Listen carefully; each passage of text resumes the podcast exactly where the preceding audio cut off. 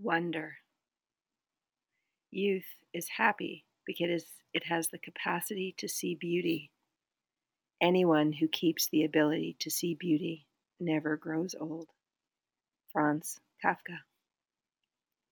The snow blurred the walk ahead. It felt as though we were walking into a painting, everything muted and yet clear to discern the scene. By morning, the snow and wind had subsided to reveal a playground of deep, fluffy snow for Max Dog and I to muck about in. I went to the spots where I knew there was kale and beets to dig for viable leaves and plants for breakfast. I managed to uncover some broccoli as well, a wonderful surprise and addition.